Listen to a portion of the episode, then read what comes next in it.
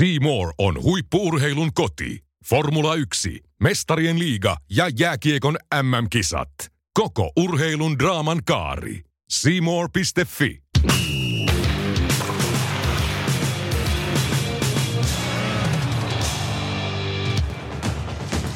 Siimorella on käynnissä superviikot. Superviikon kunniaksi maisterit antaa viikon parhaat TV-tärpit. Laliikan erikoismies Tuomas Virkkunen kertoo Laliikan kauden alun erikoisuudesta.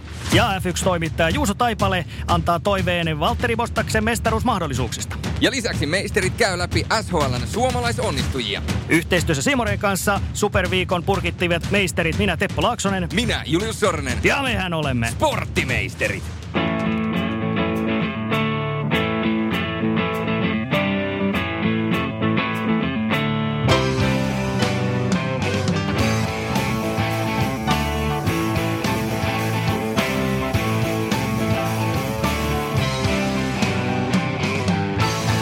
Seemoren superviikkoja vietetään ja sehän tarkoittaa sitä, että aivan valtavasti kaikkea hienoa tulee, muun muassa jalkapallon puolelta. Ja Tuomas Virkkunen on tietysti oikea mies puhumaan meille jalkapallosta. La Liga ja UEFA Champions League on tietysti ne suurimmat, mutta Tuomas ihan alkuun tietysti pitää myöskin huuhkaista ottaa sellainen ihan pieni fiilistely vielä, vielä sultakin tästä, että kun nyt ollaan tosi lähellä arvokisapaikkaa, niin miltä se Tuomaksen sydämessä tuntuu?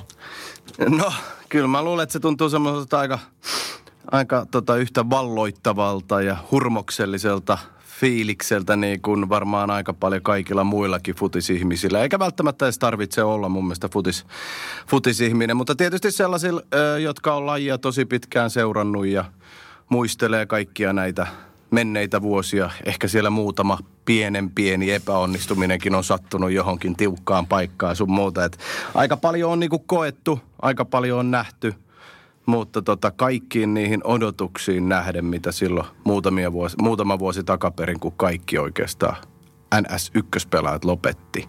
Kun mä, vertaan, mä haluan vertaata vaan siihen hetkeen ja niin kuin missä ollaan nyt. Perpat, Niket, Romanit jäi ö, pois ja Arkivuot. Ja, ja, ja se nousu niin kuin tähän näin, niin kyllä se niin kuin aika veteläksi sydämessäkin niin kuin pistää. Että on tämä on tää ollut aika uskomattoman hieno matka. Sekin on ihan muutaman jalkapalloottelun elämässä aikana selostanut, niin noita huuhkajaotteluita kun oot katsonut, niin mikä on noussut kaikista eniten esille huuhkajien pelaamisessa, yhteishengessä tai, tai ihan missä tahansa? Kyllä se on se yhtenäisyys. Se, se on, se on niin kuin joukkue. Niin kuin, ö, mun mielestä tämmöisiä esimerkiksi lajien välisiä juttuja, ne on mun mielestä ihan typeriä, ty, ty, tyhmiä juttuja. Mutta mä niin mäkin haluan niin kuin verrata tätä jossain määrin niin kiekkoon, miten kiekkojengi veti tuossa keväällä. Sekin oli joukkue. Ei se ollut, niin kuin, ei se ollut suuria yksilöitä, se oli joukkue. Tämäkin on, niin kuin mä sanoin aikaisemmin, niin on noin suurimmat nimet niin kuin tippunut. Tämä on niin kuin periaatteessa, jos me katsotaan kaikkia palloilulajeja, tämähän on Suomen mahdollisuus. On. Että et, et on joukkue on se sitten niin kuin, sen, tai siis nimenomaan sen ei tarvitse olla isoja nimiä, vaan että se on hioutunut, sopeutunut siihen päävalmentajan pelitapaan ja se noudattaa sitä niin täsmällisesti kuin voi. Ja valmennuksesta puheen ollen ei meillä ole ollut näin hyviä coacheja niin kuin varmaan koskaan Suomen historiassa. Siis Markku Kanervasta on tulossa niin kuin Suomen kaikkien aikojen, ellei jo ole sitä päävalmentaja. On vienyt pikkuhuhkajat sinne kahdeksan parhaan joukkoon kymmenen vuotta sitten. Se oli, se oli järjettömän hieno saavutus. Nyt se on viemässä heitä tonne vielä isompiin karkeloihin. Kaikki nuret, Antti Niemet, kaikki. Siis ihan, ihan, mahdoton, ihan mahdottoman hieno valmennustaffi. Hyvä, On. hyvä, että otit esille ton, koska ainahan äh, totta kai Suomessa myöskin valitaan sitten vuoden joukkue ja myöskin vuoden valmentaja, niin äh, Älä kysy. vuosi 2019 on sinällään just hauska, koska nostit leijonat esille ja nostit huuhkajat esille. Mutta jos näitä kahta vertaa, niin jos huuhkajat kisoihin menee, niin Markku Kanerva ja huuhkajat varmaan nousee siitä huolimatta tuon uskomattoman kiekkosaavutuksen edelle juuri sen takia, että puhutaan jalkapallosta ja historiallisesta saavutuksesta jalkapallon saralla. Joo, kyllä mä siinä mielessä ko- komppaan sua, että nyt, ja tietysti nyt pitää muistaa, ei mitään niin kuin pois ottamatta niin kuin viime kevään tapahtumilta ja se oli ihan mahtava jengi, mutta niin kuin nyt tosiaan niin kuin Euroopan mestaruuskisat, vaikkakin laajennetut, tonne pääsee niin, ja, niin järjettömän pitkän kaavan, vaikean kaavan kautta maailman kuitenkin harrastetuimmassa lajissa. Että on se niin kuin, se on ihan mielettömän hieno saavutus, vaikka mä en vieläkään olla ihan sitä niin kuin saatu, mutta se on kuitenkin niin lähellä, että, että kyllä, kyllä siellä niin kuin valintakomitealla on aika kova paikka ja miten niin kuin sattuukin oikeasti samalle vuodelle. Siis Sama näin, vuosi, niin, miettikää, näin jäätävä hienoja palloilullisia juttuja. Ja miettikää, miettikää minkälaisen tavallaan luottamuksen huuhkajat ovat ympärilleen tavallaan kasanneet ja luoneet, koska suomalaiset ovat aina olleet pessimistikansaa kuitenkin. Niin nyt tätä kuulee vähän jokaisen suusta, että eihän me vielä olla saatu, mutta sieltä takaa kuulee, että no kyllähän me nyt käytännössä kisoihin on. Porukka luottaa nyt täysillä siihen, että me ollaan kisoissa. Joo, kyllä se näin on. Ja tietysti kaikki prosentuaalisesti sun muita, mitä ei, ei, eihän tätä nyt voi tietenkään enää. Niin kuin, mutta tota, joukkueen pitää kuitenkin hoitaa. Mutta se mun mielestä tässä on myös eh, hienoa, että vaikka mekin an, aiheesta hekumoidaan tätä sun muuta, mutta vielä heillä on kuitenkin kaksi peliä niin kuin jäljellä. Niiden pitää tehdä se. Ja kuten sä sanoit, ei mulla ole pienintäkään epäilystä, etteikö he pystyisi tekemään tätä. Sanotaan näin, että jos olisi ollut ö, joku toinen vuosipainos huuhkajista, joskus aikaisemmin, kun meillä tai tällä nykyjoukkueella ei olisi tällaista päätä, mikä heillä on, tätä mentaliteettia, mikä heillä on, niin sitten mä voin sanoa, että mäkin olisin, ja varmaan aika moni muukin, no, olisi voinut epäillä ja spekuloida suomalaiseen tapaan. Mutta toi on ihan totta, mitä sä sanoit. Ei nyt juurikaan spekuloida sitä. Ehkä nostetaan jossain sivulauseen sivulauseessa se esille, että ei tämä ole vielä varma. Mutta kun tämä jengi on kyseessä, siis oikeasti niin kuin noin valveutuneita, noin pääkopaltaan terveitä hyvällä itseluottamuksella varustettuja jätkiä, niin ei tossa ole semmoista epäilystä. Ne, ne, ne niin kuin tietää, että ne jättää ton hypen, mikä tuolla on, ei ne kiinno, ne varmaan seuraa sitä, mutta sitten kun tulee matsipäivät lähenee sun muuta, ne keskittyy vaan ja ainoastaan siihen omaan juttuun. Tämä, tämä Jenika Bosnia-homma versus Armeenia, tämä oli loistava esitys siitä. Mehän oltiin äh, ihan tappi alhaalla niin, tota, sen Jenika-matsin jälkeen, tai Jenica ihan sama. niin tota, äh, ihan surkea esitys Bosniassa. Ö, ja sen jälkeen alkoi tulla näitä niin, tämän hypetyksen jälkeen, että äh, ei tästä mitään tule. Kolme päivää myöhemmin, niin siis jengi näytti sen, siis aivan, aivan uskomattoman hieno esitys. Et ei, ei, niitä niinku, ei, ei niihin vaikuta tämmöiset niinku median tai fanien tai kenen tahansa niinku luomat paineet kautta höpötykset sun muut.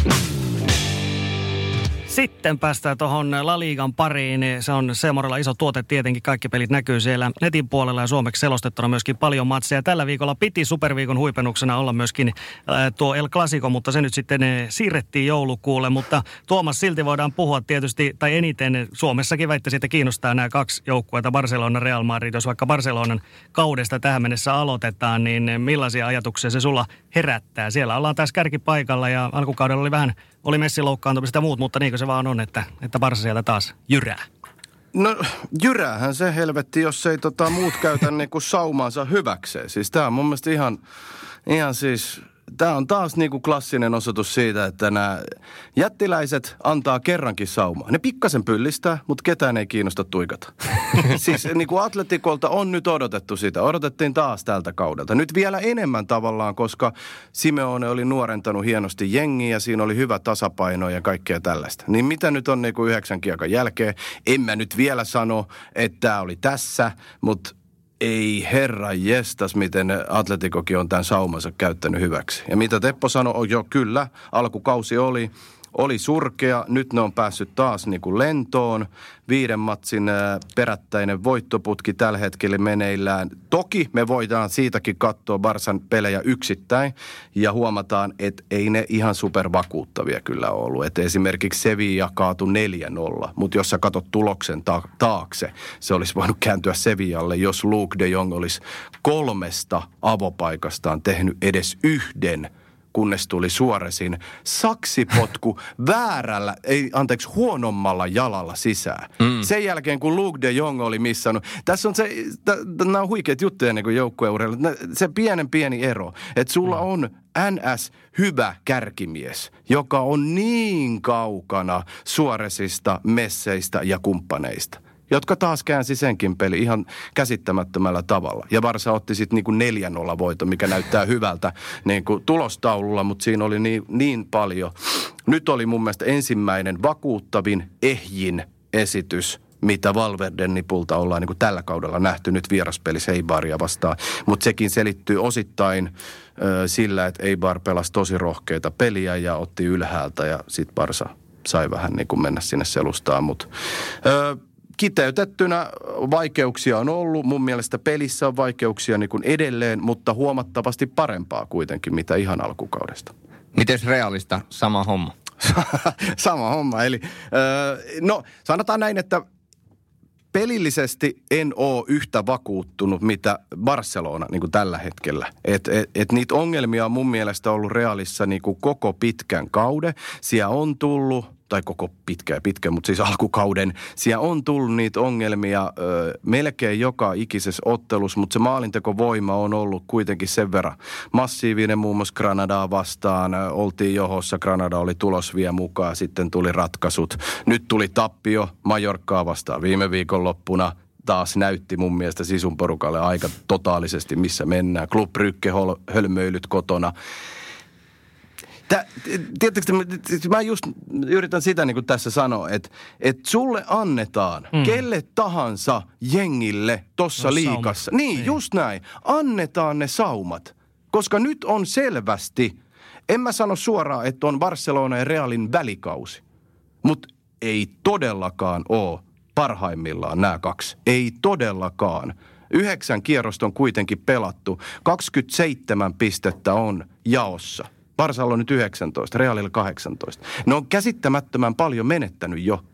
Mutta onko joku, joka on tarttunut tähän saumaan? Niin, ehkä huolestuttavinta tässä sun näkökulmassa on vielä se, että, että kun sitä tarkastelee niin, että Realin ja Barsan peli, vaikkakin esimerkiksi Barsalla nyt niitä voittoja on alkanut tulemaan, niin niin kuin sanoit – niin se ei ole niin kuin mennyt kuitenkaan niin vakuuttavaan suuntaan kuin mitä varmasti Barcelona-fanit ja Real Madrid-fanit haluaisi. Se, mihin ollaan totuttu vuosikausia. Eli tavallaan se mahdollisuus ja se ikkuna on vieläkin auki. Mutta niin kuin sanoit, niin kukaan ei halua tuikata.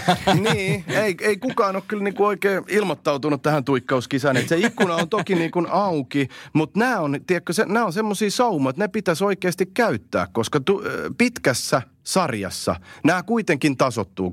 Aina tulee se hetki, tiedätkö, kun nämä suuret, pela, suuret joukkueet löytää omaa tasoansa. Nyt ne on ollut kaukana siitä. Niin Atletikon, Valencia, Sevillan, ketä ikinä siellä olisi pitänyt käyttää. Että Atletikohan käytti ihan alkukaudesta. Siihen se ensimmäiseen maajoukkuetaukoon asti sataprosenttisella saldolla. Sen jälkeen on menty niin kuin isosti takapakkia ja nyt tilanne on tämä, mitä on. Että niin kuin, Tämä on monien vuosien, vuosikymmentenkin ajalta jo tuttu skenaario Laliikasta ja myös monista muista eurooppalaisista isoista liigoista.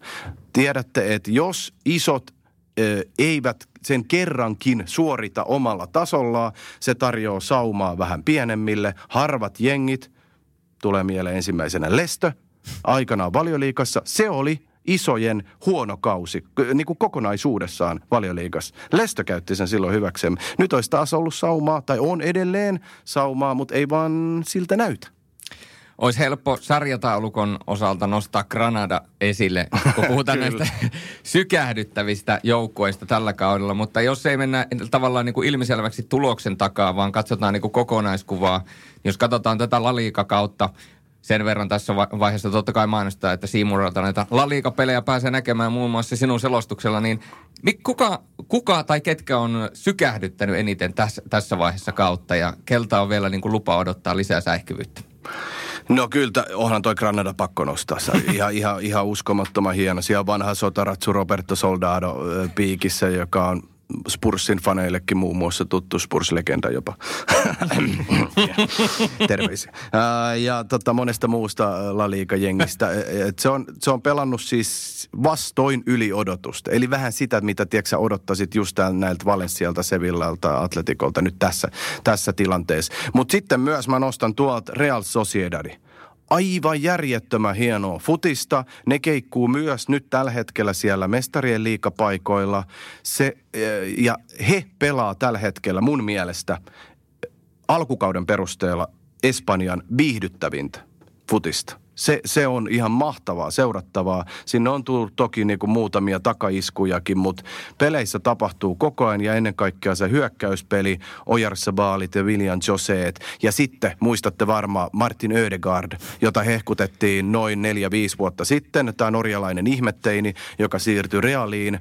Sen jälkeen kukaan ei hänestä kuullutkaan mitään. Ja nyt se pongahtaa pinnalle tuolla ö, Baskimaassa ja on ollut Sociedadin hyökkäyspelin sielu antaen muun muassa niin kuin ihan, ihan jäätävähiä, messimäisiä läpisyöttöjä sun muuta. Et Sociedad on ollut niin kuin mulle tämän Granadan ohella niin kuin se tota, kaikkein piristävin yllätys kaikille La Liga ystäville tämä on tietysti varmasti hieno tilanne, että siellä on ykköstä kutoseen vaan tuo kolmen pisteen ero, niin ei ole vielä revähtänyt. Mutta Tuomas tietysti sä oot La Ligan kanssa legendaarinen pitkä ura siellä urheilukanavasta saakka. Niin miten sulla oma suhde muuten on tässä La Ligan kanssa vuosien varrella elänyt ja onko se vaan niin kuin edelleen, että sullekin La Liga on sellainen, sulla on, voisiko sanoa, sulla on erityinen suhde La Ligaan? Joo, on. Mulla kieltämättä varmaan varmaa erityinen, vaikka toki pitää sanoa, että sehän tuli aikanaan tosiaan, niin kuin mainitsit, niin kuin sattuman kautta, eli urheilukanavan kautta, eli töitten kautta niin sanotusti. Että olihan mä siihenkin mennessä niin kuin seurannut liikaa, mutta aina oikeastaan niihin päiviin asti ja nuoruusvuosina mulle semmoinen isoin liika oli aina Italian seriaa. Että se, se on ollut mulle pikkupoista asti semmoinen isoin. La Liga tuli sitten mitä toki seuras, mutta sitten varsinkin kun rupesi tota selostelee matseja, niin sitten siihen niin kuin uppoutui ihan, ihan totaalisesti siihen maailmaan, eikä se tota, irti niin sanotusti ole kyllä päästänyt. Et o, o, o, on siinä vaan jotain hienoa. Mä oon aina digannut ihan mielettömän paljon tästä, tästä liikasta siksikin, että se ei ole, se ei ole ehkä niin kliininen kuin mm. kuten jotkut muut. Siellä, Siellä niin. todella sattuu ja tapahtuu. Niin just niin näin. Kentän just ulkopuolellakin, näin. että on, on nytkin tietysti tietysti ollut näitä ottelusiirtoja, milloin siellä, oliko viime kaudella Rajo Valekanolta stadion romahti siellä osa ja kaikkea tällaista, niin kuin vähän sanotaan, että monet muut sarjat, ne on tosiaan kliinisempiä. Joo, et, et, esimerkiksi niin kun, sanotaan näin töitten puolesta, jos jotain ki, sillä lailla kiinnostaa vähän niin kuin behind the scenes juttuja, mutta niin kun, et on itse selostanut tosi monia eri futisliikoja. Ja kyllä Italia ja Espanja eroaa siinä, että sä löydät – mä sanon näin lainausmerkeissä, vaikka ei sitä ehkä näe, niin ö, mielenkiintoisimpia uutisia löytää Espanjasta ja Italiasta kaikkein helpoit. Just tämä, mitä Teppo mainitsi, ei tarvi mennä mihinkään tuommoisia ikäviä, että stadion romahtaa, mutta niinku ihan mitä tahansa ihmissuhdesotkuja tai tiedätkö, niinku kaikkea tällaista ihan äh, ihmeellistä, mitä tapahtuu. Tavallaan ihmeellistä, mutta tavallaan normaalia niin kuin ihmisen elämässä. Mutta ne raportoidaan vaan jotenkin niin paljon helpommin tuo Italiassa Espanjassa, että ne on, ne on kaikkien futisfanien niin kuin ruokaa siellä. Kun taas mennään johonkin muihin, just näihin kliinisempiin liikoihin, niin ton, ton tyyppiset jutut, mistä itse ainakin omalla tavalla, omalla perversillä tavallaan nauttii. Tai ni, niinku, sä niinku fiilistelet niitä, että et miten tää, miten tää, mikä tääkin juttu. Niinku oli Italiasta esimerkiksi tämä Napoli-juttu pari vuoden takaa. Mä muistan, mikä, kuka pelaaja se nyt oli, mutta se oli siirtymässä Napoliin. Mutta tota, se oli ruvennut katsoa tätä HBOn-sarjaa. Komorraa, Joo. niin tota, se oli tehnyt siitä omat päätelmänsä, että ei hän uskallakaan mennä Napoliin pelaa. siis tämän tyyppisiä juttuja. Mun mielestä ne on ihan huikeita. Niin kuin, et, et, mitä? Tulee vaan silleen, että onko tämä totta? Mutta siis se on totta. Ja sitten nämä ton tyyppiset uutiset vaan kiehtoo niin kuin myös tuossa liikassa ihan järjettömän paljon. Ja tuo on yksi syy, minkä takia varmasti itsekin aikoina urheilukanavan aikoina aloin aika aktiivisestikin La Liigaa seuraamaan, koska paljon tulee tarinaa, koska siellä myöskin tapahtuu. Ja tietysti muistan edelleen, en jaksa muistaa mikä peli, mutta tästä on niin tolkuttoman kauan aikaa, että Jonnetkaan ei muista, kuin minäkään muista. mutta, siis, mutta siis sä oot joskus heittänyt tämmöisen lentävän lausahduksen, että, että ei yhtään sunnuntai-iltaa ilman punaista korttia. Ja mun mielestä se, se niin kuin se, se on jäänyt mieleen, koska sitten kun sen jälkeen sitä alkoi seuraamaan ja ajattelemaan, niin niitä punaisia kortteja todellakin tulee ää, La Liigassa. Ja jokainen peli, tai ei jokainen, mutta useimmat pelit on hienoja tarinoita. Nostit tämän Sevilla Barcelona-pelin, niin se miten se tarina rakentui siinä pelissä, ja sitten vähän niin kuin loppuu, vähän niin kuin silleen niin kuin lyödään vielä kylkiluiden väliin Sevilla, Sevillaa, mm. että ne mm. voittaa sen pelin mm. kahden miehen ylivoimalla. Ne tuli niin lopussa ne punaiset kortit, mutta se, se niinku, siellä on se temperamentti, mikä myöskin mm. luo siihen tarinaan aina otteluiden ympärille. Joo, eli, eli joo, tämä on kyllä ihan totta siis, että et itse ne pelillisetkin tapahtumat, niin se draama tavallaan on tuossa liikassa vaan. Siis, mä en, siis se jotenkin, hyvin harvoin, tiettäkö, on niinku niitä hetkiä, että on niin sanottu peruspeli. Hyvin harvoin. Kun monessa muussa liikassa se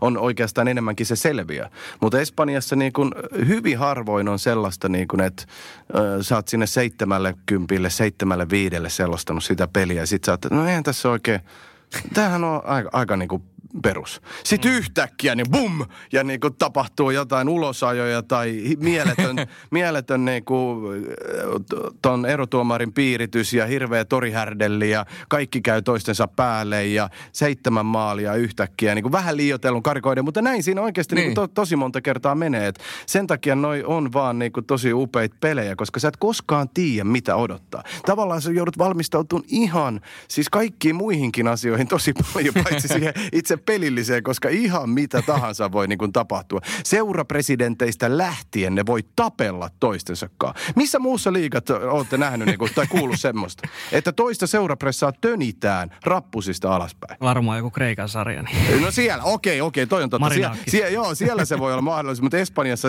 näitä on tapahtunut niin kuin, vielä tänä päivänäkin. Että et, toi on, toi on mahtava liika. Sen lisäksi, että siellä on niin kuin meille tämmöisiä pelaajia, Messit, Hazardit, äh, siis maailman ihan absoluuttista huippua, niin maailman suurimpia seuroja, siis uskomatto, uskomatonta tunnetta, intohimoa, niin sen lisäksi se ryöpsähtelee, tai ehkä just sen takia se ryöpsähtelee niin kuin ajoittain niin – jäätävän paljon yli, että eihän sitä niinku voi olla muuta kuin rakastamatta. Ei, se, se, se aiheuttaa nauroa ja itkoa ja tulee näitä Kyllä. hetkiä, kun varkoppi on tyhjillään. Ja... no just näitä, just näitä. Siis tätä mä tarkoitan, että siis missä, tie, missä maassa niin kun vaara on tullut ja sitten yhtäkkiä sä kuvaat sitä koppia, se on täysin tyhjä. Joo, se on lähtenyt viettämään siestaa. Mun mielestä on ihan jäätäviä. Tai, tai niin kuin viimeksi oli pari viikkoa sitten oli se, että siis vaar ei toiminut. Vaar ei vaan yhtäkkiä toiminut Leganesin pelissä. No, no niin, no ei kai siinä sitten muu. Jos ei toimi, niin ei toimi. Only in Spain. Kyllä. Tänne toiseen superviikkojen hienoon hienoon sarjaan, eli UEFA Champions League tietysti. Nostetaan sieltä pari peliä, jotka on niin sanotut pääottelut. Tiistaina Atletico Madrid, Bayer Leverkusen keskiviikkona Inter Dortmund, joka näkyy myöskin Subin puolella. Niin Tuomas, miten ensinnäkin toi tiistain peli? Siellä tietysti Leverkusen ja Radetski on sellainen. Siellä alkaa olla vähän pakkovoiton paikka nyt useallessa. Joo, nyt on, me oltiin Petunkaan siellä Torinossa seuraan se edeltävän kieka, äh, kiekan matsia. Jäi kyllä niin, niin kuin jäi Radetskille, kun häntä haastateltiin tota, matsin jälkeen, niin jäi sellainen fiilis, että kyllä niin kuin isät vastaan pojat tässä nyt oli niin selvästi, että, että hy, hieno hyvä joukkue, mutta se lopputulema, lopputuote Leverkusenilta uupuu täysi. Ja näissä karkeloissa, niin se peli, millä ne pärjää pitkälti valtaosa Bundesliga-joukkueita vastaan, niin Tsemppäris näin kovia joukkueita, mitä Atletikot ja Juventukset on, niin ei vaan niin kuin tolla pelillä pärjää. Sen takia onkin nyt hieno nähdä, mielenkiintoista nähdä, miten tätä Atletikoa vastaan Leverkusen pä- voi pärjätä, koska tämän hetken Atletiko ei ole niin kova, mitä Juventus oli pari-kolme viikkoa sitten. Et ne saumat on siellä olemassa, mutta sen hyökkäyspelin on ehdottomasti niin kuin parannuttava. Ja sitten toi Inter Dortmund, siellä on vähän Interillä kanssa. Siellä on 1,2 pelin jälkeen, eli sielläkin alkaa vähän – vähän olla pakkovoitopaikka vai alkaako? Miten sä näet on? Joo, no nyt Interin ja Dortmundin kannaltahan nyt tulee niin kuin tavallaan, mehän voidaan niin kuin vähän lukea nyt, varsinkin kun Varsa on päässyt vauhtiin, että, että ne tuosta lohkosta menee menojaan. Että nyt, nyt on nämä seuraavat otteluparithan on Inter, Dortmund, Dortmund, Inter, eli ne kohtaa nyt seuraavien kierrosten aikana kahdesti. Ja nyt mun mielestä aika pitkälti se jatkopaikka niin kuin lyödään melkein lukkoon näiden osalta. Nämä, nämä tämä ja ylipäätään nämä kaksi matsia äh, näiden välillä keskinäiset tulee olemaan kyllä niin kuin mielenkiintoisia, koska tota, ei toi Dortmundkaan katteli viikonloppuna heidän matsia Gladbachia vastaan, niin vaikka se voitto tuli, niin äh, ei se kyllä, ei se niin uomissaan se peli ole. Ja taas semmoinen Lucien Fabremainen käsittämätön passivoituminen niin kuin lopussa ja Gladbachilla oli oikeasti paikat. Olisi pitänyt tasoittaa se ja, ja, ja, et, ja Inter, niin kuin edelleen mä mietin sitä Inter ja Barsan välistä matsia. Siis se eka puoliaika oli niin jäätävän uskomattoman hienoa peli Interiltä. Siis mikään jengi ei ole purkanut Barcelonaa vastaan prässiin niin upeasti kuin Inter. Se oli aivan fantastista tekemistä. Mutta mitä tapahtuu jälkimmäisellä, niin mä en tiedä, Kontekin todennäköisesti miettii tällä hetkellä vielä sitä peliä, koska se oli täysin erilainen joukkue. Toki Barcelonakin paransi, mutta Inter jäi niinku koppiin. Ne ei mun mielestä ilmestynyt jälkimmäiselle ollenkaan. Sen niin fantastisen ekan jälkeen, että hyvin vaikea niinku ennustaa, mitä tapahtuu, mutta ottaen huomioon, että ei toi Dortmund niin kuin mun mielestä niin vakuuttava ollut, niin kyllä mun mielestä nyt Interillä on se sauma kyllä niin kuin iskeä itsensä mukaan tähän taisteluun jatkopaikoista. Niin, jos saksalaisjoukkoista ylipäätänsä puhutaan, niin toinen saksalaisjoukkue tietysti, joka nousee esille, on Bayern München, joka ei omassa kotimaansa pääsarjassa Bundesliigassa kyllä niin vakuuttavaa ole ollut ei. kuin mitä olisi saattanut odottaa. Et toki mestarien liigassa tällä hetkellä puhtaalla pelillä ja kiitoksia tuon Tottenham peli, niin maaliero näyttää 10-2. Mutta, mutta kyllä niin kuin monilla niin kotimaan pääsarja niin saattaa olla heikompi kuin mitä mestarien liiga. Esimerkiksi Lyon on siitä hyvä esimerkki, että siellä on niin kuin historiallinen voitoton putki ja kuitenkin neljässä pisteessä tuossa Joo, ja Bayernin sanoi vielä se, että kah- tässä kahdeksaan tota, peliin kymmenen maalia omi ja Leipzigillä on alkanut myös saksalaisista puheen mm. ollen alkanut niinku, nyt taso tippua. Tuossa on nyt niinku Tsemppärissä ylipäätään mielenkiintoisia niinku, tilanteita ja Lyonissa niinku, vaihtuvuuttahan on nyt kuitenkin tapahtunut, että siellähän ei ole taas Ranskan liiga kulkenut. Mutta Tsemppärissä sitten taas homma on mennyt päinvastoin. Juuri sitten, näin. Sitten taas Atalanta, esimerkiksi Serie Ahan palatakseni, on taas täysin tota, toispuoleinen joukkue sen osalta. Eli Serie Assa kulkee ihan uskomattoman hienolla tavalla. Jengi on kolmantena – ja sitten taas Champerissa ne on hävinnyt kaksi peliä. Et Joo, ne, kyllä. Ne, mielenkiintoisia tilanteita, että miten vaan menee. Et ehkä se Atalantakin kohdalla on se, että on kuitenkin ekaa kertaa mestarien liikassa. En mä tiedä, onko siinä jotain sellaista, että sä et vaan saa ihan kaikkea jostain jännityksestä tai jostain johtuen niin kuin irti näissä karkeloissa, koska seriaassa niin kuin tuntuu, että ne vaan ne on vuosi vuodelta parempi. Kyllä, ja kaikki Champions League pelit tosiaan tiistai keskiviikko Seemorelta suomeksi selostettuna sieltä. Ja otetaan vielä torstailta, tietysti UEFA Eurooppa-liiga myöskin pyörii koko ajan, niin yksi pieni poiminta sieltä Porto vasta Rangers, niin totta kai Glenn Kamarahan on nyt myöskin tosi kuuma nimi, niin varmaan Glenin puolesta pelkästään kannattaa katsoa myöskin torstaina tuota peliä. Joo, mä olen kameran kummakin ma- matsit Rangersissa tota, nyt siis tuossa Eurooppa-liigassa selastellut ja varsinkin ensimmäinen ihan mielettömän hieno peli. toisessa niin kuin koko joukkue ei nyt ollut niin vakuuttava kuin siinä ensimmäisessä, mutta kuitenkin ihan ok. Toi on kova lohko, missä Kamara ja Rangerskin niin kuin pelaa ja nyt niin kuin vastassa Porto, joka on kuitenkin se jengi, joka on nyt se viimeisen 20 vuotta pelannut mestarien liigassa. Ja nyt ne on niin kuin tuolla Eurooppa-liigassa. Että tietysti lähtökohdat on se, että niin kuin Pohjois-Portugali jengi siinä niin kuin juhlii, mutta aina on kuitenkin Gerardin nipulla niin kuin hyvät yllätysmahdollisuudet, mutta kyllä niin kuin Porto Rangers on se mielenkiintoinen peli, mutta kuitenkin Porto on niin kuin ennakkosuosikki. Näin, superviikkojen aikana tosiaan La Ligaakin siellä on peräti kolme kierrosta tulossa. Mutta loistavan jalkapallotarjonnan lisäksi myöskin Formula 1, se on semmoinen superviikoilla tosi isossa roolissa. Kaksi osakilpailua peräti mahtuu tuohon kahden viikon ajalle. Ensin on Meksikon osakilpailu tällä viikolla ja USA sitten heti ensi viikolla. Ja kun formulasta puhutaan, niin Juuso Taipale varmaan on paras mies siitä puhumaan. Eli Suomi F1.comista. Juuso, tuttu mies meillekin on täällä taas. Tervetuloa mukaan. Kiitoksia. Kiitoksia. Juuso, ihan aluksi voitaisiin vielä palata tuonne edelliseen kisaan, eli Japaniin. Mikä jäi Japanista sulle päällimmäisenä mieleen? Tietysti Bottas voitti ja Mersu varmisti ton merkkimestaruuden ja Hamilton oli vähän happamana siitä huolimatta. No jos tälleen pitää yhtäkkiä vetästä, että päähän, että mikä sieltä jäi mieleen, niin sanotaan, että se kilpailu ensimmäiset kaksi sekuntia. Eli, ja se oli sitten siinä? Joo, siis kaksi asiaa siitä. Vettelin se startti ja sitten miten paljon tässä nyt ollaan puhuttu siitä, että oliko se varas lähtö vai ei.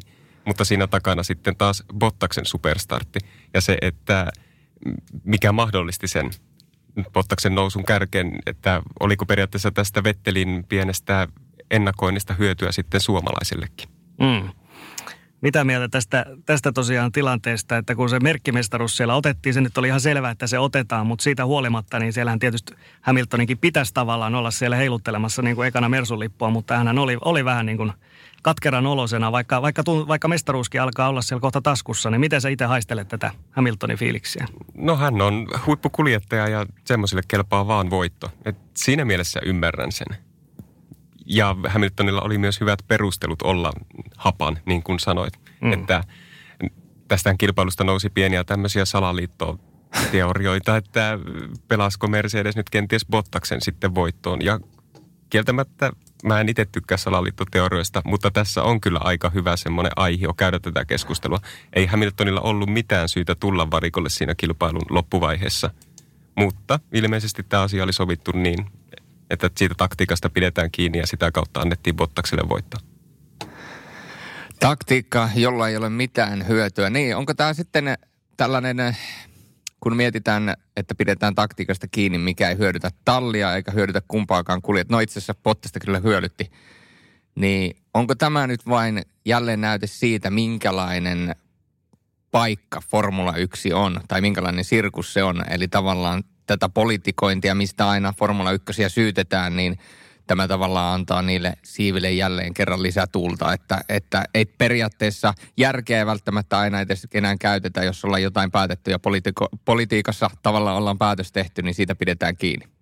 Niin, siellä missä on rahaa, siellä on politiikkaa ja formuloissa sitä kyllä riittää, että, että eihän Mersulle ollut sinänsä yhtään mitään väliä, että missä järjestyksessä ne autot tulee maaliin. Niin. Mutta kenties sitten loppukaudesta tässä haluttiin nyt maksimoida se Bottaksen mahdollisuus olla MM-hopealla. Aivan. Vaikka totta kai toivotaan, että tämä sitten kostautuisi Hamiltonille ja Mersulle ja Bottas olisikin maailmanmestarikauden päätteeksi. Niin, se on hyvä kysymys, että jos tässä nyt käviskin niin, että, että Lewis Hamilton vielä tuosta sulais, se vaatii kyllä vähän isompaa sulamista, mutta jos vielä sulais, niin tämähän on sellainen asia, mikä nousi aivan varmasti heti kauden jälkeen sitten vielä esille. Joo, tämä olisi varmasti se, mistä sitten keskusteltaisiin. Uskotko siihen, että nyt kun se merkkimestaruus on siellä, niin totta kai Mersulta sanotaan, että joo, ihan vapaasti saa kilpailla, että heiltä ei ole niin mitään rajoituksia enää sen suhteen, että siellä saa Hamilton ja Bottas No tietysti halutaan se ykkös- ja kakkospaikka myöskin kuljettajasarjassa, mutta niin kuin periaatteessa mitään rajoituksia ei juuri ole. Uskotko itse siihen? No tavallaan mitään rajoituksia ei ole ollut tähänkään asti paperilla. Mm. Totta kai tilanteet on elänyt kisasta toiseen. Mutta tosiaan nyt kun se jokaisen auto, automerkki tallin se suurin tavoite, eli valmistajan maailmanmestaruus on nyt taskussa, niin tosiaan varmasti poistaa tiettyjä paineita. Ja uskon, että Mersu antaa täysin kuljettajalle mahdollisuudet ajaa toisiaan vastaan siellä. Ja en mä myöskään usko nyt siihen, että siellä ruvettaisiin nyt petaamaan Bottakselle parempia sijoituksia sen takia, että yritetään nyt varmistaa sitten hänelle se kakkospaikka – koska siellä takana on kuitenkin mm. tosi kova tuhkaajat, niin tarvitaan jokainen mahdollinen piste, mitä liikenne. Mutta en mä usko siihenkään. Et Mersu antaa kuljettajalle vapauden tehdä mitä haluaa radalla, kunhan eivät kolistele keskenään. Taktiikat luodaan varmaan aikaa tasaan verosiksi. Mutta ne tilanteet elää sitten ja mitä me puhutaan nyt, niin voi olla tilanne ihan toinen sitten, kun kilpailu on käynnissä. Ja siltä se on hyvin paljon myöskin näyttänyt. Jos siirrytään Mercedes, Mercedekseltä sen verran tuonne Ferrarin talliin, niin siellä nuori monakolainen on ottanut, ottanut Vettelistä ainakin pienimuotoisen niskaotteen ja voisin vähän kuvitella, että saksalainen, saksalainen ei ihan välttämättä ole se kaikista tyytyväisin herra tähän tilanteeseen. No ei varmasti, mutta jotkut sanoivat, että tämä Vettelin fanipoika mitään mielestäni missä nimessä on, on kuitenkin aika neutraalisti suhtaudun jokaisen kuljettajan. Mutta ei Vettel ole ollut niin huono, kun hänestä puhutaan tällä kaudella. Sitten totta kai hän on tehnyt typeriä virheitä, siellä on ollut erittäin huonoja tuloksia.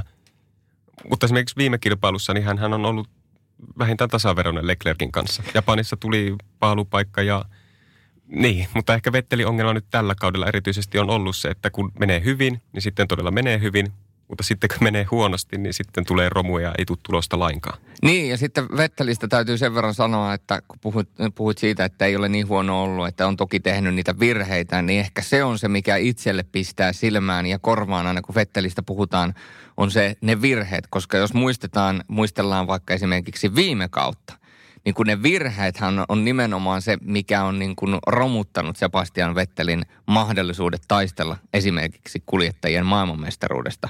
Niin eikö silloin se on myöskin se tärkein asia, mikä Sebastian Vettelin pitäisi saada omassa ajossa kuntoon. Koska niin kauan kun hän tekee niitä virheitä ja välillä sortuu jopa helppoihin ja niin lainausmerkästi tyhmiin virheisiin, niin hän tavallaan luovuttaa sen edellä oleville ne palkinnot, mitä on sieltä otettavissa. Joo, siis sä oot täysin oikeassa. En mä halua missään edes puolustella Vetteliä, että ne virheet, mitä hän on tehnyt tämän viimeisen kalenterivuoden aikana, niin on anteeksi antamattomia. Ja että kyseessä kuitenkin nelinkertainen maailmanmestari, niin ei tuommoisia saisi tapahtua.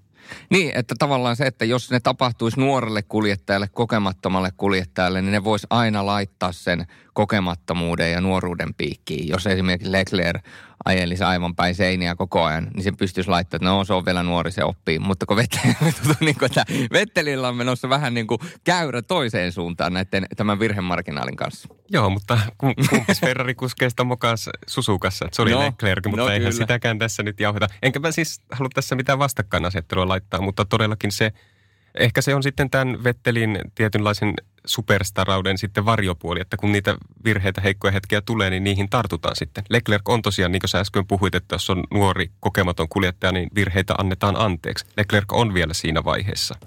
Juuri näin, ja tavallaan se olisi jopa jollain tavalla ihme, jos hän ei niitä virheitä tekisi, koska virheitä täytyy tehdä, jotta voi sitten oppia, että kukaan tai en ainakaan muista, että kukaan kuljettaja olisi koko uraa vetänyt silleen, että, että ei olisi tyhmiä virheitä vetänyt siinä uran varrella ennen kuin olisi noussut huipulle. Joo, jos ei tee virheitä, niin ajaa liian hiljaa. No, Meksikon osakilpailu, se on nyt heti tässä superviikolla ensimmäisenä edessä. Niin mitä, mitkä sulla on odotukset tuolla Meksikossa? Jos ajatellaan ennen kaikkea tietysti tämä Hamilton Bottas, niin onko Meksiko jommalle kummalle parempi vai onko ihan, ihan tasavertaiset tavallaan ne ennakko-odotukset heidän suhteen tällä radalla? No kyllä mä lähtisin ajattelemaan niin, että tasaväkiset ne on ne, ne saumat näin ennen kuin yhtäkään metriä on vielä ajettu siellä. Molemmat kuljettajat on siellä tehnyt ihan hyviä tulos, hyvää tulosta niin edellisinä vuosina. Hamilton on voittanut kaksi edellistä maailmanmestaruuttaan siellä. Mutta tuo rata on semmoinen, että se ei ehkä ole Mercedekselle se kaikista vahvin, joka ehkä puoltaisi sitten sen puolesta, että se mestaruus ei nyt sitten tänä vuonna vielä ratkeaisi tuolla. Koska jotta se matemaattisesti sitten kääntyisi lopullisesti Hamiltonin eduksi, niin se tarkoittaisi, että Hamiltonin pitäisi olla kuitenkin todella korkealla siinä tulosluettelossa toisaalta Mersullahan, jos millä autolla siihen pystyy, mutta jotenkin mä kokisin, että tuolla Meksikossa se etu on nyt viime kisojen vahvimmalla tallilla, eli Ferrarilla. Mm, että se voisi olla Ferrari-heiniä. Ja sitten USA se tulee tosi nopeasti, se on jo seuraavalla viikolla, niin onko sitten USAssa taas, olisiko se sitten enemmän Mersun kisa vai miten sä siitä näet? Siellä on, se on parempi Mersulle mä näkisin näin. Eli tällä kaudella, tai oikeastaan kauden edetessä, ehkä voidaan tälleen kärjestetysti sanoa, että Ferrarin etu on – radoilla, missä on pitkiä suoria, koska Ferrarilla on tällä hetkellä moottorinsa voimanlähteensä kautta teho- ja huippunopeus etu nimissään. Ja Mercedes on sitten ehkä parempi mutkaisilla osuuksilla. Ja tämä on tämmöinen aika raaka yleistys ja kärjistys, mutta molemmat radat tarjoaa sekä pitkiä suoria että syheröisiä osuuksia, mutta ehkä vielä enemmän sitten Austin noista kahdesta. Sitten totta kai meidän pitää ottaa huomioon Red Bull. Red Bull mm. on ollut edellisillä kausilla tosi kuva nimenomaan tuolla Meksikossa, koska siellä laitetaan niin korkealla, että se ilmanala tasoittaa voimanlähteiden eroja. Mutta Verstappen on puhunut nyt, että hän ei usko, että tänä vuonna sitä samanlaista etua on. Vähän nostelen kulmakarvoja siinä, että minkälaista puhetta tämmöiset luovutuspuheet on niin jo ennen kuin on tosiaan edes viikonloppu käynnistynytkään, että en laskisi Red Bullia pois tuolla Meksikossakaan. Et, et, et Ferrari ja Red Bull on ehkä vähintään hyvin tasoissa Mersun kanssa, ellei jopa edellä tuolla Meksikossa. USAssa uskoisin sitten, että siellä Mercedes on niin kova, että siellä voidaan sitten nähdä viimeistään jo maailmanmestaruuden ratkaisevaa peliliike. Miten sä näet, mitkä asiat mahdollistaisi enää Valtteri Pottaksen menestymisen muuta kuin se, että Hamilton rysäyttää neljä kertaa seinään tai muuta? Nyt tämä on hyvin ajankohtainen juttu tätä lähetystä nauhoitettaessa tulee tasan 12 vuotta siitä, kun Kimi Räikkönen voitti maailmanmestaruuden. Ja varmasti kaikki Formula-fanit muistaa, että mistä asetelmista jäämies nousi silloin Kyllä. Eli vielä kaksi kisaa ennen loppu, kauden loppua, niin Hamilton ei tarvinnut ajaa kuin muutama piste. Vaikka Räikkönen olisi voittanut molemmat kilpailut ja hän olisi ollut maailmanmestari. Ja tuolloin Hamiltonin McLaren oli ehdottomasti niin sarjan parhaita autoja. Vähän niin kuin Mersu nykyään, että vaikka hän olisi pakittanut tyynisellä radalla, niin olisi saanut niin pisteitä. Mutta miten kävi? Et, et, et, it's never over till it's over. Että Pottaksen ei auta, kun lähtee joka kisaan hakemaan sitä voittoa, maksimaalista tulosta. Ei hänen tarvi enää välittää siitä, mitä Hamilton tekee. Jos Lady Fortuna pelaa kaiken nyt Pottakselle, niin siinä on hänen saumansa. Rupeaako Hamilton sulamaan sitten? Nämä mind gamesit on semmoisia asioita, että niillä on yllättävän suuri vaikutus. Niin ja kun sanoit, puhuit Mind Gamesista, niin se voi olla jopa, että seuraavat, seuraava osakilpailu tai seuraavat kaksi osakilpailua on ne ratkaisevat siinä määrin, että jos niissä hetkissä Valtteri Pottas esimerkiksi voittaisi molemmat ja Hamiltonilla tulisi pientä sulamista, niin sitten ne kaksi viimeistä kisaa olisi selvästi Pottaksella helpompi ajaa kuin Hamiltonilla, koska Hamiltonilla olisi sitten ne kaikki paineet periaatteessa siinä kohtaa. Nimenomaan, että mitä pidemmälle Bottas pystyy viemään tätä mestaruustaista, niin sen enemmän ne paineet rupeaa olemaan kovemmat Hamiltonin niskassa. Mm, varsinkin ne on Brasilia, Abu Dhabi on ne viimeiset ja me on nähty Brasiliassa tosi, tosi hienoja klassisia kisoja, varsinkin tässä historian aikana. Mutta ylipäätään, se on tietysti jännä asetelma ylipäätään, että Hamiltonillahan ei sinällä ole mitään hävittävää. Hän on jo moninkertainen mestari ja näin päin pois, mutta silti vaan edelleen sitä nälkää siinä on. Ja siis kyllä varmasti niin kuin Hamilton tämänkin mestaruuden eteen, niin kyllä hän tekee niin kuin ihan kaiken, mutta siellä voi silti käydä just niin, että hän sulaa, sulaa sitten kuitenkin loppuhetkillä. Joo, toivotaan, että jinksataan tässä vähän, vähän kotiin päin vetäen. Ja sitten jos Hamilton näyttää viimeise, toisiksi viimeisessä pressissä vähän, vähän surkealta, niin Bottas voi todeta, että I know, it's eat the man. No, sitten jos vielä vähän koko kautta tässä vaiheessa pitää niputtaa, niin eh, nyt kun neljä kisaa jäljellä, niin ketkä sun mielestä, jos pitää tällaisia onnistuja ja epäonnistuja nostaa, niin ketkä siellä supesta on Juus ollut ihan selkeimpiä tällaisia, jos halutaan tällaisia listoja tehdä? Onnistuji, onnistujana täytyy ehdottomasti nostaa Carlos Sainz esiin. Että hän ei ehkä ole tämmöinen suuren yleisön fanittama tai suuri yleisö ei ole kiinnittänyt hänen huomiota, koska valitettavasti Formula 1 on jakaantunut nykyään aika tehokkaasti kahtia parempiin ja sitten keskikasti. Mutta Sainz on ollut tuon B-joukon ylivoimaisesti paras kuljettaja tänä vuonna. McLaren on mun mielestä kans ihan mukava onnistuja. Viime vuosi oli tosi vaikea. Tänä vuonna talli on saanut hyvän auton kasaan kaksi nälkäistä kuljettajaa on tullut tosi paljon pisteitä. Tosi mukavaa nähdä, että tuommoinen talli niin kuin McLaren rupeaa nyt vähitellen ole nousemaan takaisin sinne, mihin ehdottomasti he kuuluvat, eli tuonne kärkitaistoon. Lisäksi onnistujana, no me Leclercia jo sivuttiin, ehkä mä nostaisin nimenomaan sitten monakolaiskuljettajan onnistujaksi, että voittoja on tullut ja nimenomaan onnistuminen on siinä, että hän on pystynyt jopa ottamaan Ferrarin ykköskuljettajan paikan haltuunsa horjuttamaan Vettelin valta-asemaa tallissa – Ferraria kokonaisuutena sitten taas ei voi sanoa onnistujaksi. Vaikka nyt tällä hetkellä he ovatkin hyviä, niin tuo alkukausi meni niin pahasti vihkoon. Ja sitten kun talvitesteissä meni niin, niin hyvin, että jopa mäkin odotin, että tänä vuonna tulee sitten mestaruudet italialaistalli, niin pakko on sanoa sitten heidät listata epäonnistujaksi. Samoin kuin toinen asiakastalli, eli että, samoin kuin toinen tehdastalli, eli Renault. Ne resurssit ja ne odotukset, Ricciardon pestaaminen, tallin noilla pitäisi saada parempaa kasaan kuin mitä tällä hetkellä. Tosi aneemista menoa ja mikä huolestuttavi, huolestuttavinta on se, että nyt, nyt ei näytä siltä, että tuo suunta olisi edes paranemaan päin ensi kautta ajatellen. Mm. Toi on ihan totta. Mä muistan, kun silloin äh, ennen kauden alkua tehtiin tätä ennakkolähetystä ja säkin olit siinä mukana, niin silloin just tämä Leclerc oli sellainen, joka herätti aika paljon keskustelua just sen takia, että Ferrari on niin poikkeuksellisen vaikea paikka varsinkin tällaiselle kokemattomalle kaverille, mutta täytyy sanoa, että kyllä nämä, nämä paineet hän on, on niin kuin hienosti pystynyt käsittelemään. Joo, ja ei mitään syytä ole epäilläkään siitä, että hän ei kestäisi paineita, kun tiedetään hänen tämmöiset taustat, eli kummiset ja hyvä ystävä Jus Bianchi, Jules Bianchi kuoli, menehtyi.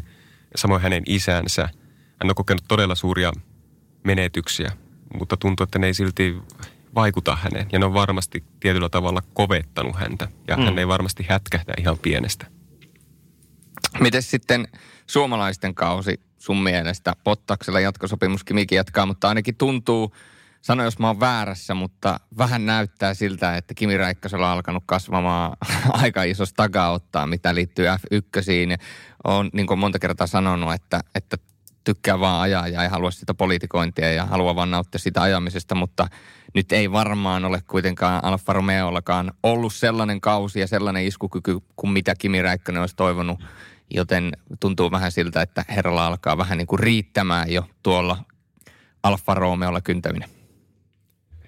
Niin, Räikkönen on kyllä kuljettaja, josta on todella vaikea lukea täältä näin, jos ei hänen sisäpiirinsä kuulu, mutta tuo on ihan hyvä validi pointti tosiaan, että hän varmasti nauttii siitä ajamisesta, mutta nauttiiko hän siitä, että hän on tuolla sijoilla 17-18, kuitenkin maailmanmestari, niin kieltämättä on, hän, hän hyvän aika on nelikymppinen mies ja tehnyt pitkän päivätyön Formula 1, joten on täysin luontevaa ja ymmärrettävää, että jos siellä rupeaa jo pyörimään päässä ajatukset niin sanotusti F1-uran jälkeen.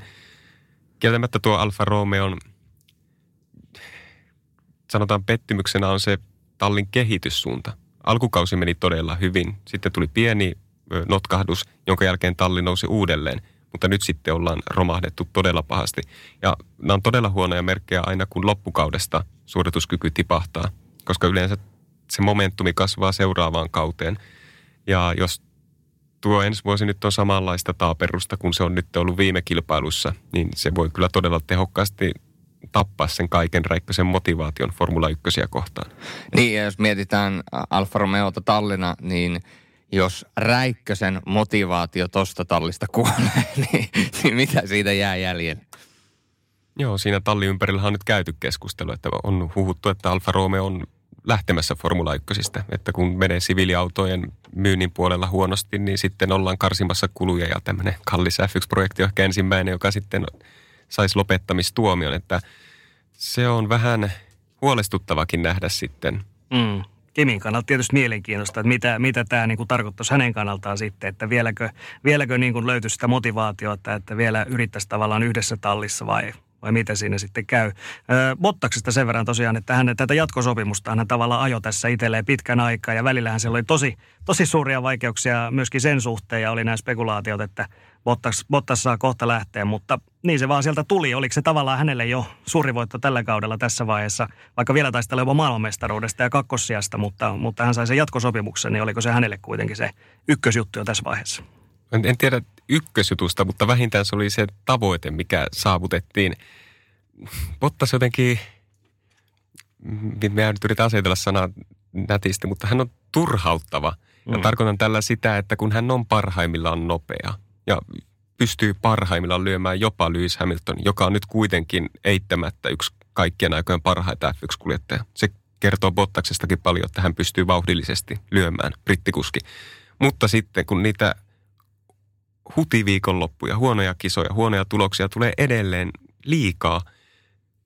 Ja se sitten näkyy nyt siinä, että emme ei olla saamassa semmoista suurta MM-taistelua tänäkään vuonna. Tuo kakkossia tämän vuoden Mercedesellä on minimi, mihin pitää pystyä. Jossain vaiheessa näytti jo pahasti siltä, että Bottas lipsahtaa tästäkin pois, mutta on nyt hienosti kyllä nostanut tasoaan ja suorituskykyään. Ja Bottaksen tämä koko kausi, niin kyllä mä niin sille positiivisen vireen annan. Että kuitenkin voittoja on tullut ja hän on pystynyt olemaan todella tiukka kova vastus Hamiltonille. Esimerkiksi aikaa, joissa on niin näissä keskinäisissä vertailussa niin erittäinkin kilpailukykyinen Hamiltonia vastaan. Mutta sieltä pitäisi saada niitä huipputuloksia enemmän. Että missä nimessä ei voi antaa kymppiä eikä ehkä edes ysiä Bottaksen kaudesta. Että nyt viimeiset kisat näyttää sitten, että onko se seiskapuoli, kasi vai kasipuoli. Ja alkukaudesta muistan, kun tehtiin ennakkoa, niin puhuttiin siitä, että pitäisikö Bottaksen olla suomeksi sanottuna enemmän mulkku, jotta voi pärjätä ja vähän yritettiin tätä stereotypia siinä myöskin purkaa. Ja loppujen lopuksi kuitenkin näytti ainakin kauden ja jossain vaiheessa näyttänyt siltä, että myöskin semmoinen lainausmerkeissä paha Bottas on syttynyt. Niin pitäisikö vielä vääntää, vi- vielä kerran vähän, vähän ruuia kirjaimelle tämän viimeisen neljän kisaajan, jotta Bottas voisi tästä vielä jonkinnäköisen kiihko saada aikaiseksi. Niin sanotusti käy kusemassa Hamiltonin muroihin tai jotain vastaavaa. Pistää Kirja. sokeria suolan tilalle tai jotain muuta. Jos se maailmanmestaruuden tuo niin ehdottomasti, mutta sitten jos käviskin niin, että se ei tuota titteliä, mutta ensi kaudeksi on sitten todella vaikea tilanne Mersun leirissä, mm. niin sitten ehkä ei kannata. Mutta jotain tuommoista pitäisi tapahtua, mutta totta kai sen pitäisi tulla luonnostaan. Jos Bottas joutuisi esittämään semmoista henkilöä, semmoista persoonaa, kun hän ei ole, niin sehän söisi vain voimavaroja.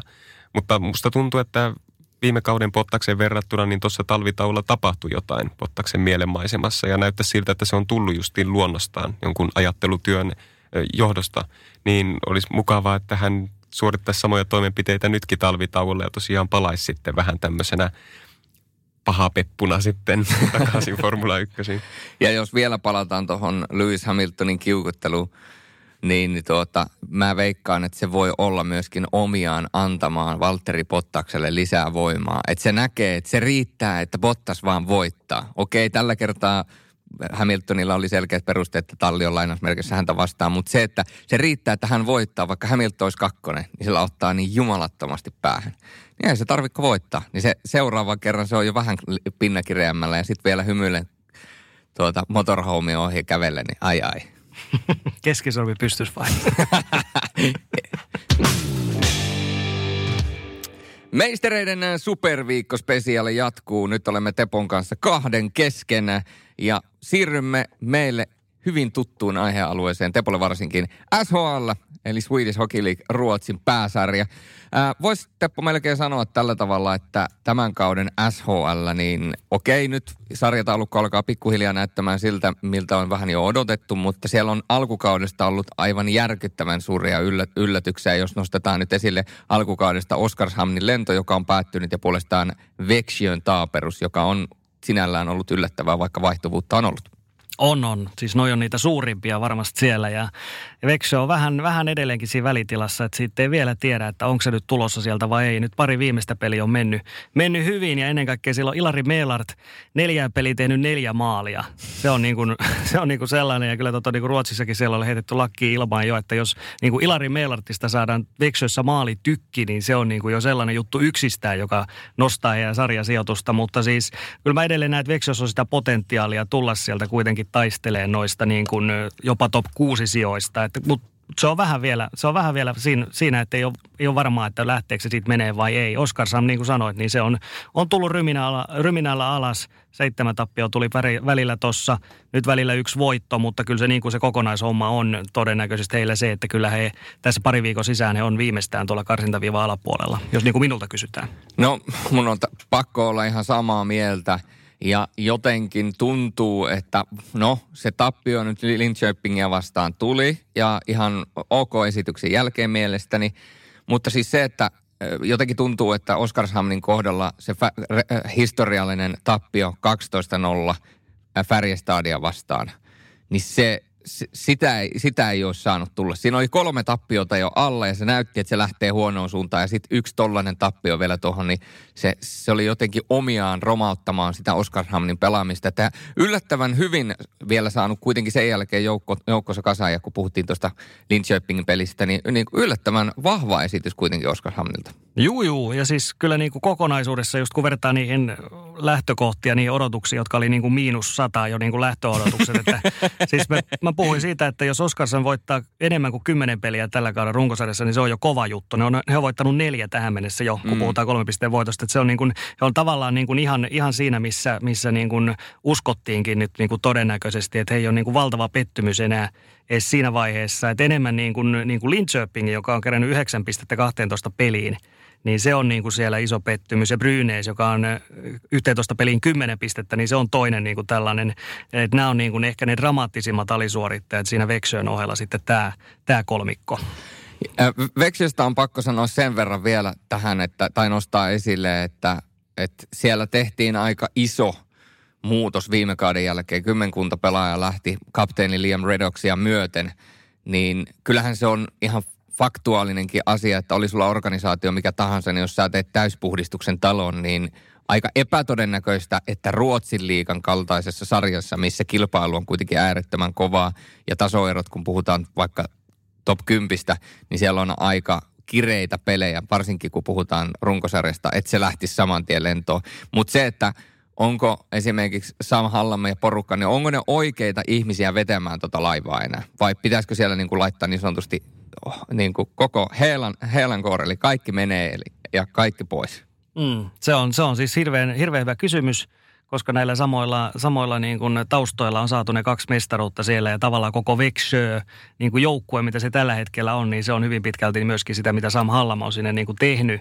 Ja niin kuin, se on, se on just se, että nyt on, tällä hetkellä siellä annetaan aikaa ja esimerkiksi Emil Pettersson aloitti todella surkeasti. Nyt se on ollut viime peleissä ihan älyttömän hyvä ja kerännyt hirveästi pisteitä. Tämä Meilartin tulo on auttanut myöskin tosi paljon joukkuetta ja näin poispäin. Et mä katsoisin nyt niin kuin pari viikkoa, mä sitten tiedän, että lähteekö se niin kuin oikeasti menemään. Mutta jos, jos se niin kuin lähtee menemään, niin ehdottomasti se voi mennä myöskin yllättävän pitkälle koko tällä kaudella. Et se, se niin kuin on, mä, edelleen mä luotan kuitenkin Hallamiin siellä, että jos sä vertaat vaikka johonkin TPS ja Kalle Kaskinen, niin, niin ei voi puhua samana päivänä, koska, koska tosiaan Hallamilla on ne kaksi niin sanottua sormusta siellä sormessa ja mitä Kalle Kaskisella on muuta kuin nöyhtää taskussa.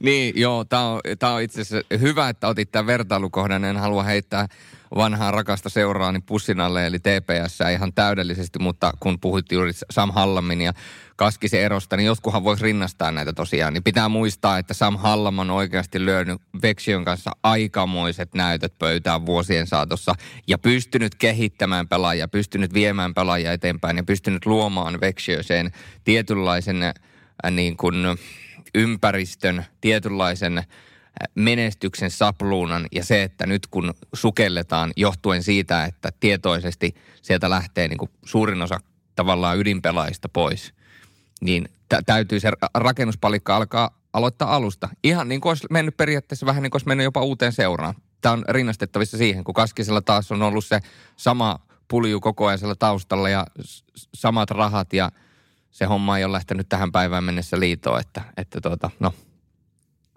se, se Kaskisesta. Meistereiden superviikkospesiaalia mennään ja yksi tärkeimpiä tuotteita myöskin Seemorelle SHL-käsittelyssä. Ruotsin pääsarja viihdyttävää kiekkoa. Ja yksi viihdyttäviä joukkueita tai viihdyttävimpiä joukkueita tällä kaudella täytyy nostaa kyllä ehdottomasti Rögle esille. Ää, siellä on Abottien johdolla tehty kyllä hienoa työtä ja tavallaan se, että et, ä, tulos on ollut hyvää, mikä on tietysti tärkeää, mutta sen lisäksi peli on näyttänyt ajoittain erittäin hyvältä ja kauniilta. Se on semmoinen, Röglen peli on mukava katsoa.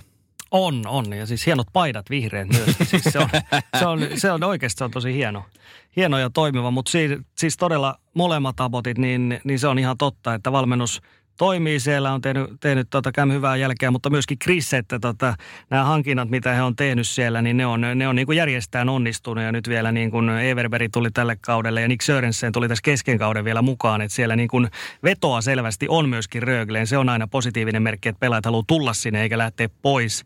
Ja Cody Kuran on niin kuin varmaan paras pakki tällä hetkellä koko sarjassa. Että hän oli jo viime kaudellakin hyvä, mutta nyt kun Virtanen lähti pois, niin, niin on ehkä vielä, vielä selkeämmin se ykköspakki koko sarjassa. Että et todella hyvä. Rögle ei ole ikinä aloittanut kautta näin hyvin, että edelleen siinä on ehkä pieni sellainen kysymysmerkki, että kuinka kauan tämä kestää, mutta ei siinä ainakaan tällä hetkellä ole mitään, niin kuin, mitään sellaista isoa mutta, että miksi se ei voisi kestää niin kuin, tonne jopa ihan runkosarjan loppuun asti. Äh, juuri näin. Ja se, jos mietitään sitten, mennään vähän pidemmälle, kun puhutaan Röglestä ja puhutaan siitä, että että mitkä on menestysmahdollisuudet, niin mä näen, että toi voi vielä kantaa jonkin aikaa, mutta sitten yksi kysymys, yhden kysymysmerkin mä heitin. Sä heitit jo sieltä pakkipuolelta hyvä esimerkki ja myöskin laituripuolelta niin kuin joku Everberg, joka on äärettömän hyvä vahvistus. Mutta se ainoa kysymysmerkki, minkä mä heitän Rögleen, kun puhutaan menestymisestä ja lähdetään kevääseen ja ennen kaikkea, jos joukkue on playoff-joukkue, niin keskikaista Bengston, Sjögren, Ryfors, Anderson, niin mun on pakko vaan sanoa se, että jos niin kuin haluaa menestyä SHLn kaltaisessa niin kuin sarjassa, kun puhutaan kovista joukkueista, niin tai kovista peleistä, niin tuo keskikaista voisi olla kyllä vähän parempi vielä. Niin, tuosta puuttuu nyt Briteen, joka on niin, Briteen, joo, kyllä. Joo, mutta, mutta joo, siis totta kai, mutta mä näkisin, näkisin sitä Sörenseninkin kautta sen, että jos siellä joku paikka niin kuin vuotaa, niin se pystytään myös korvaan. Maalivahdithan siellä oli kans toinen tällainen vähän kysymysmerkki, mutta hekin on onnistunut tosi hyvin alkukaudella. Että, että tuntuu selvästi kyllä, että siellä niin kuin toimiston puolella myöskin, niin, niin Chris on niin kuin tehnyt todella hyviä särv, äh, värväyksiä. Hän värvää tosi paljon niin kuin pohjoisamerikkalaisia pelaajia ja myöskin tämä Röglen peli-ilme on tällainen hyvin leimallisesti pohjoisamerikkalainen, mutta se sopii. Se sopii tosi hyvin, koska SHL muutenkin pelataan niin kuin nopeata peliä, niin vielä tämmöinen niin kuin suoraviivaisuus ja tällainen tietyn, tietyn näköinen niin kuin häijyys myöskin siinä Röglen pelissä, niin, niin se, se toimii todella hyvin tällä hetkellä. Röglen lisäksi tietysti, kun se on selkeä, selkeästi tota ykkösonnistuja, kuitenkin sarja ykkönen, mutta kyllä mä nostasin myöskin Selleftio ja Örebro mun, mun silmään niin kuin se, jotka on eniten positiivisesti ollut siellä esillä. Että Selleftiolta mä en odottanut juuri mitään, mutta siis tämä on ihan eri Selleftio kuin viime kaudella. Tämä on niin kuin nuorentunut, täällä on paljon enemmän luisteluvoimaa ja, ja muutenkin siis se on ihan täysin erilainen, erilainen paketti kuin viime kaudella ja ihan ansaitus kolmosena. Ja sitten Örebro on myös ollut tosi positiivinen, vaikka heillä nyt edelleen on vähän, vähän tätä ylä- ja alamäkeä, mutta Örebro oli ihan samat elementit, että siellä on, siellä on tosi paljon uutta taitoa ja tosi paljon luisteluvoimaa ja nimenomaan niillä elementeillä, niin se taistelee tällä hetkellä kanssa pudotuspelipaikoista ihan tosissaan. Joo, ja kun muistetaan Skellefteå jo tästä vuosien takaa, niin siellä on kyllä totuttu menestymään, mutta niin kuin sanoit, niin tälle kaudelle läht- lähdettäessä se odotusarvo, vaikka ei ollut hirvittävän suuri, niin siihen nähden pitää sanoa myöskin Seleftion pelaamisesta sen verran, mitä on heitä nähnyt, että, että yllättävän niin kuin hyvää ja kypsän näköistä pelaamista. Ja, ja siellä on vielä osa pelaajista, nimenomaan kun puhutaan kärkipelaajista, niin siellä on vielä osa sellaisia, joilla on mahdollisuus vielä nostaa niin kuin tasoaan entisestään. Eli periaatteessa se, että jos he tavallaan parhaimmat pelaajat pystyy nostamaan oman tasonsa siihen, missä heidän potentiaali on, niin Skellefteålla on mahdollisuus pelata vielä parempaa lätkää, kun kausi etenee tästä eteenpäin. On, on ja se, se on niin kuin hyvä asia jopa mun mielestä, että esimerkiksi Möller ja Lindström ne ei ole niin kuin sillä tavalla ole, se ei ole pelkästään heidän varassa. Koska ei. se, oli, se oli just se ongelma Sellefteolla, että se oli liikaa heidän varassa, vaan just nämä nuoret on tullut todella hyvin ottamassa siellä sisään. Me tiedetään, että Tuomas Kiiskinen tulee myös marraskuussa mukaan. Hän tuo niin kuin oman erikoisosaamisensa vielä siihen.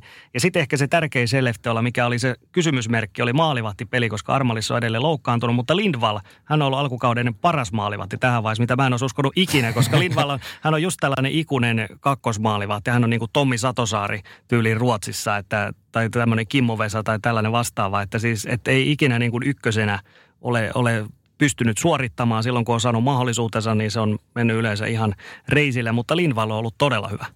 Joo, se on ollut yllättävää. Mä, mulla tuli ensimmäisenä mieleen, kun sä sanoit, että on ollut ikuinen kakkosmaalivahti, niin olin aivan varma, että sä sanot Stefan Steenin nimeä. Mutta no sekin oli lähellä. Joo, se on, se on lähellä. No Steenillä on sitten ehkä vähän ollut vaikeampi kausi, mutta tuota, kuin mitä Lindvallilla. Mutta joo, niin kuin sanoit, niin se tosiaan, kun ollaan tässä nyt vuosia kateltu tuota Selefteon touhua, niin siellä on nimenomaan ollut se, että siellä on ollut yksi kentällinen, joka on vienyt sitä, että tavallaan muistan sen ajan, kun oli Lindholm, Möller, Lindström tämä sanotaanko mm-hmm. yksi parhaita kolmikoita, ellei paras kolmikko kuin SHL, niin, niin kun niistä ajo- ajoista hypätään tähän, niin kyllähän siellä on niin kuin leveyttä, no kolmeen kenttään ainakin. Neloskenttä on sitten semmoinen hyvä tasapainottava kenttä vielä, mutta kyllä mun mielestä niin kuin kolmeen kenttään on niin kuin mahdollisuutta, niin mahdollisuutta odottaa tulosta, kun Skellefteosta puhutaan. On, on, se on just näin. Ja sitten Örebruus on myös sama kanssa se, että he on niin kuin salakavallasta pystynyt kasaamaan sellaisen yllättävän niin kuin, jopa niin kuin nimekkäänkin joukko, jos katsoo sitä hyökkäyspäätä. Että se puolustus nyt ei ole niin, niin kummonen sitten, mutta siis jos ajattelet, että samassa joukkueessa on, on jo pelkästään Sakari Salmista ja Raskia ja sitten on niin kuin Ruotsissa hyvin pelaaneita niin kuin Brume ja Rensfeldt ja tällaisia, niin se on, se on oikeasti yllättävän hyvä. Ja Ryan Stowe, joka tuli KHL, hän on kans, kans kova, että niin kuin se on vaan, täytyy sanoa näissä joukkueissa, että myöskin ne pelaajahankinnat on onnistunut todella hyvin tähän mennessä. On ja siis mun on pakko sanoa Raskista sen verran, että, että on jotenkin niin Örebrun näköinen pelaaja. En, en tiedä miksi, mutta jotenkin siinä on, siinä on jotenkin, jos mietitään niitä nykyistä Örebruuta, niin Joonas Rask on kyllä niin Örebrun näköinen pelaaja ja sopii tuohon ryhmään kuin nakutettu. Sopii, sopii. Ja siis suomalaisista, siellä on tietysti paljon suomalaisia, voidaan ehkä suomalaisia nostaa vielä lisää tuossa ihan lopuksi, niin, mutta siis Rasmus Rissanen on ollut ihan, ihan käsittämättömän hyvä. Että eka peli, minkä mä näin Örebruulla, ja siellä oli Örebru punainen kakkonen, mä katsoin, että ei toi voi olla Rissanen, se on joku toinen jätkä, mutta se oli Rissanen oikeasti. Se on, mä en tiedä mitä se on tehnyt kesällä, mutta se, siis se liikkuminen on ihan eri tasolla, ja se uskaltaa ottaa vähän riskiä siellä, nousee kiekon kanssa, mitä ei niin kuin viimeksi ei varmaan hyökkäysalueelle tullut kertaakaan hyvä kuin kauden aikana. Et siinä on vähän sama kuin Meilartin kanssa, että jostain on löytynyt tällainen niin kuin yllättävä, yllättävä niin kuin kiekollinen halu myöskin pelata eteenpäin. Niin, ei saisi leikkiä vakavilla asioilla, mutta tietysti se, että Christian, Christian eros pitkästä suhteesta, niin en tiedä sitten, onko Rissanen saanut sieltä niin kuin enemmän, enemmän aikaa toiselta suomalaiselta reenikaverina. Voi olla, ken tietää. Mutta täytyy noista onnistuista vielä sen verran sanoa, että kun tätä kautta perataan läpi, ja SHL perataan läpi, niin Färjestad, jos ajateltiin, että Färjestad on tälle kaudelle kova, ja totta kai yksi ennakkosuosikeista,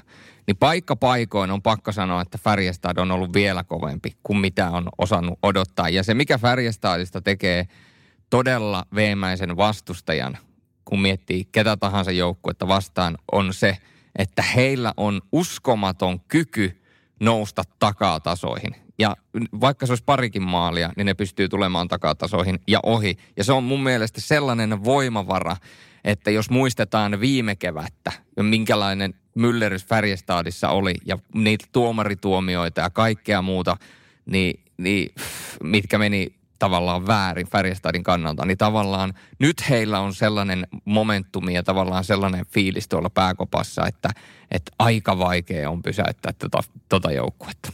On, on, on. Ja siis se on iso vahvuus heille, että heille kävi viime keväänä niin kuin kävi. Se tarkoittaa, että he on nyt, nyt niin kuin siitä, siitä vielä aavistuksen vahvempi paino. Se tietysti kovia lähtiöitä Nykori tänään, mutta siis Linkvistaan on pelannut äärimmäisen hyvin.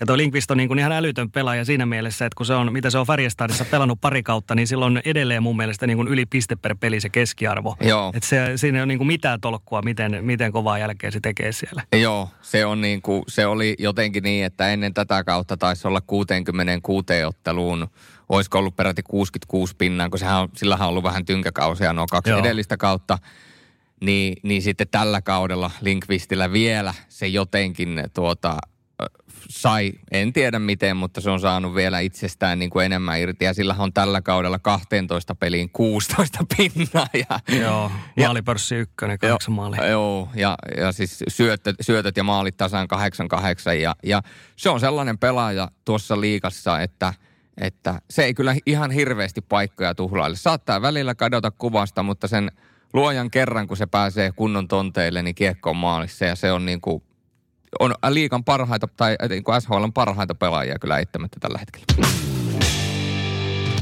Sporttimaisterilla jatketaan eh, ennakoiden tässä Seemoren superviikko ja paljon hienoa tarjontaa luvassa. Ja just tällä hetkellä puhutaan vielä Ruotsin SHLstä hetken aikaa. Ja SHL tietysti on, eh, on tällainen hyvä kiekko tuota jatkuu läpi kauden pääosin torstai lauantai pelit. Ja tällä viikolla myöskin tiistaina sitten tuolla netin puolella Seemore.fi siellä on klassinen Pohjoitsin derby Selefte on Luula. Ja, ja sitten tällä viikolla siellä on torstaina pääpeli HV Växjö, lauantaina Luula ja Malmö mitkä on myöskin suomeksi selostettavia pelejä. Ja totta kai suomalaisnäkökulma meillä on aika vahvasti tähän SHL, mikä siinä kun suomalaisiakin siellä on kohta parikymmentä kasassa, niin ehkä vähän näitä onnistuja ja epäonnistuja tässä voitaisiin miettiä. Rissanen tuli tuossa mainittua, Meilarte on ainakin selkeitä, selkeitä onnistuja minun papereissa. No ne on helppo tietysti nostaa siitä onnistujiksi ja uskallan allekirjoittaa molemmat. Ää, en nyt lähde epäonnistujaksi leimaamaan, mutta yksi pelaaja, jolta olen odottanut kyllä paljon enemmän, on Ville Leskinen – et, et, et jotenkin tuntuu siltä, että, että Leskinen ei, ei ole ihan vielä päässyt sille tasolle, millä hän parhaimmillaan tai lähellekään sitä tasoa, millä hän SM-liigassa on operoinut. Toinen tietysti hänen ketjukaverina, joka toiminut Jarno Kärki, niin olisi voinut vielä pelata e, niin kuin paremmin. Ja nimenomaan se, että, että se ei olisi vaan pelkästään väläyttelyä, vaan se, että pelin aikana he voisivat olla jatkuvasti johtavia pelaajia. Sellainen – sellaisia pelaajia, jotka ovat jatkuvasti, tiedätkö, näkyvillä. Eikä vaan silleen, mm. että hetkittäin tulee se, että oho, että tuossa se Leskinen menee, onpa se nopea, se laukoo, ja sitten taas niin kuin hävitään kuvasta. Että näiden kahden pelaajan pitäisi olla kuitenkin mun mielestä tuossa omassa joukkueessakin, vaikkakin Färjestadissa pelaavat, niitä pelaajia, jotka pystyvät jatkuvasti luomaan pitkiä paineita vastustajan päätyyn ja olla koko ajan niin kuin näkyvillä. Ja sitä en ole vielä toistaiseksi heiltä nähnyt kuin aika ajoin, ja se pitäisi olla mun mielestä semmoista niin kuin selvää jatkumoa. Joten siinä on niin kuin kaksi, jolta odotan vielä enemmän. Kyllä, joo. Toi Leskisen, kun otit esiin, niin se on tosi ajankohtainen siinä mielessä, että meidän kollegat tuolla Ruotsissa, niin Sanni ja Svensson, jotka tekee Expresseniin tätä podcastia, niin he just tänään siellä nosti esille Ville Leskisen ja oli tämmöistä huhua vähän pyörinyt siellä, että Leskinen ei olisi ihan niin kuin tyytyväinen ja liittyy niin kuin vähän siihen, että onko vähän niin, kuin niin sanotusti koti-ikävää, että hän ei ole niin kuin oikein ehkä sopeutunut ja kotiutunut muutenkaan ja se voi sitten heijastua peliesityksiin myöskin tässä. Nämähän on aina mielenkiintoisia juttuja, just kun miettii, että Leskinen on ulkomailla nyt ensimmäistä kertaa, mm. Niin se on yllättävän iso.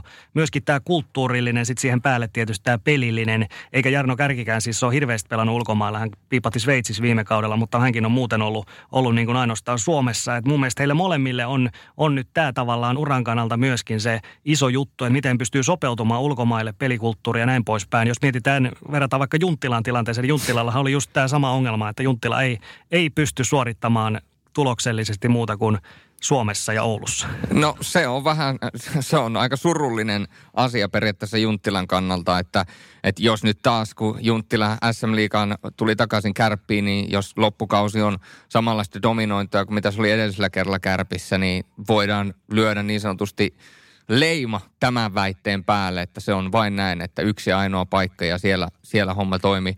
Mutta mä näkisin, että Leskisellä on kuitenkin se etu tässä puolellaan, että on pelannut samassa ketjussa kärjen kanssa ja siinä on ollut kuitenkin ympärillä. onhan Junttilallakin ollut muita suomalaisia, niin kuin, mutta siis se, että jotenkin niin kuin kuvittelisi, että nykypäivänä saisi niin kuin, kun se on kuitenkin ottanut sitä ulkomaille lähtöä niin pitkään, niin nyt kun se mahdollisuus tuli ja Karlstad on kuitenkin käsittääkseni semmoinen paikka, missä pitäisi olla helppo ihmisen olla, mutta voin olla väärässä. Mm, se on tietysti, siinä oli pieni loukkaantuminen ja tällaista, mutta tota, voi olla, että se hänelläkin lähtee. Että se tietysti, tietysti auttaa mun mielestä, että joukkueella menee niin kuin hyvin kuitenkin, niin se antaa sinne sitä siimaa. Mutta totta kai kyllä mä sanoisin, että viimeistä niin kuin jouluna, niin kyllä ne pitää katsoa se tilanne puolia toisin. Että jos ei se lähde toimimaan, niin onko sitten joku muu ratkaisu hänen kannaltaan. Koska siellä kuitenkin Leskinen on hankittu iso rooliin. Hän on muun muassa niin kuin Nykoodin pääkorvaaja, niin tämä on mielenkiintoinen juttu. Et muuten ehkä onnistuja, niin eh, pari jos sanon tuossa, niin Sakari Salminen, mm. erittäin hyvän pelannut Örebruussa, varsinkin viime pelit. Kristian näkyvä, vaikka, tota, vaikka niin kuin sanottu, niin Lotan kanssa ei, ei mennyt ihan, ihan hyvin, niin kaukalossa sujuu erittäin hyvin. Voi olla jopa maajoukkuessa mukana nyt, kun valitaan ensi viikolla tuo Karila-turnaus, koska hän on erittäin tasaisen hyvä siellä koko ajan. Juhani Tyrväinen nostaa profiilia. Hän on antanut loistavia taklauksia siellä koko ajan. Nyt on alkanut tulla myöskin pisteitä. Ja sitten vielä yksi. Arsi Piispanen, niin sanottu Naru Arsi, joka on Oskarshamnin niin kuin suuri tällainen henkinen johtaja tällä hetkellä ja tehnyt jopa pisteitäkin siellä. Hän on niin kuin se joukkue selkäranka. Allekirjoitan täysin. Ja samaa voidaan sanoa Luulajan kaksikosta Ilomäki ää, Tyrväinen. Että mm. et kyllä mitä pidemmälle kausi etenee, niin nuista kahdesta pelaajasta on – tai heidän täytyy niin kuin myöskin johdattaa. Että muistetaan viime vuonna, jos mietitään Farleyta ja Connollya, niin muistetaan viime keväänä, mitä luulajalle tapahtui. Runkosarja ihan jäätävän hyvä. Mutta sitten kun ne tosipelit alkoi, kun alkoi playerit, niin määrätyillä hetkillä nämä kaksi edellä mainittua kaveria, niin alkoi hyytymään aivan järkyttävän pahasti. Ja, ja siinä kohtaa ei sitten ehkä löytynyt enää sellaista kantajaa, joka olisi kantanut tuota joukkuetta. Ja nyt kun me mietitään, että siellä on kakkos-kolmoskentässä, on Tyrväistä, on Ilomäkeä, ää, siellä on Robin Kovaksi, joka on niin mielestäni erittäin viihdyttävä, hyvä dynaaminen pelaaja. Siellä on Brenströmiä, niin, niin tuolta osastolta vielä, kun luuleja saa sen viimeisen palasen käyttöön nimenomaan keväällä. Runkosarjassahan he tulee todennäköisesti olemaan korkealla, he tulee menemään pudotuspeleihin, mutta kun pudotuspelit on kuitenkin ne, jotka sitten ratkaisee, mitä muistellaan, niin Ilomäki ja Tyrväinen nousee nimenomaan tuossa katsannossa esille. Ja kun mietitään, Tyrväinen on tällä kaudella jo jakanut niitä tuttuja pommeja, niin se on myöskin sellainen asia, että kun playereihin mennään, niin Tyrväinen jakaa muutaman mojovan taklauksen niin, että siellä menee vastustajan pakit katolleen. Niin se sytyttää myöskin joukkuetta, ja kun miettii minkälainen se Pohjois-Ruotsissa se luulejan koti pyhättö on, minkälainen tunnelma siellä on ja minkälainen tietyllä tavalla lainausmerkeissä helvetillinen luola se on vastustajajoukkoille, niin siihen muutama kova pommi, niin ai ai,